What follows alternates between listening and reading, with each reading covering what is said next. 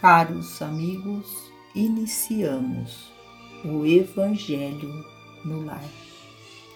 Rogamos a Deus, nosso Pai, que envie vossos emissários de luz, trabalhadores da vitória do bem, para que nos auxiliem em nosso processo de transformação, dando a cada um de nós o discernimento para dosarmos os nossos sentimentos e emoções e percebermos com maior clareza os extremismos íntimos que ainda vivemos irrefletidamente.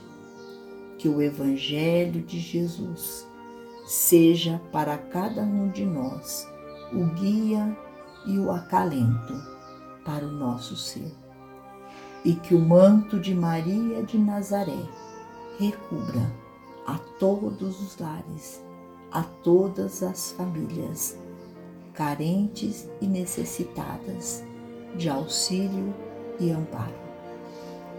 Fé e caridade. Fé sem caridade é lâmpada sem reservatórios de força. Caridade sem fé representa a usina sem lâmpada. Quem confia em Deus e não ajuda os semelhantes, recolhe-se na contemplação improdutiva, à maneira de peça valiosa, mumificada em museu brilhante.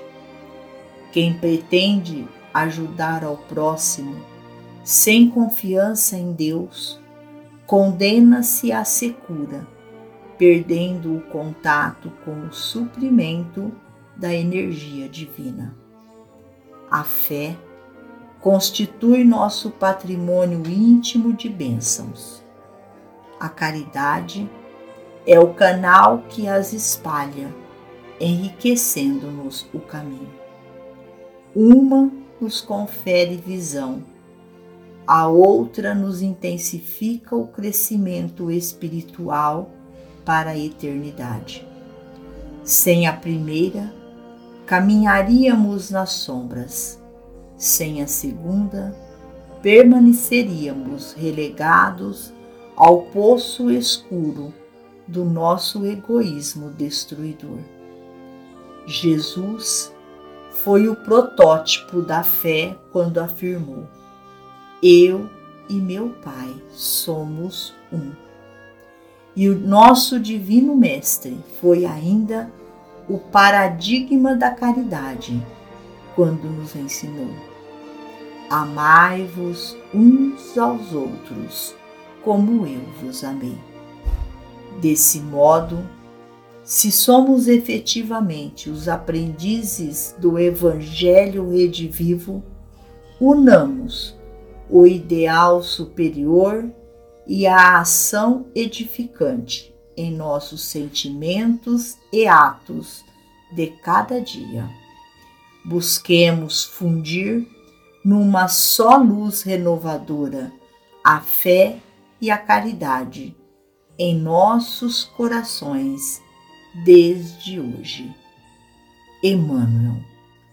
Finalizamos a mais um Evangelho no Lar, agradecendo a Deus, a Jesus, a Maria de Nazaré, nossa mãe amorada, aos emissários de luz, trabalhadores da vitória do bem, por toda assistência e amparo que recebemos todos os dias em nossos lares.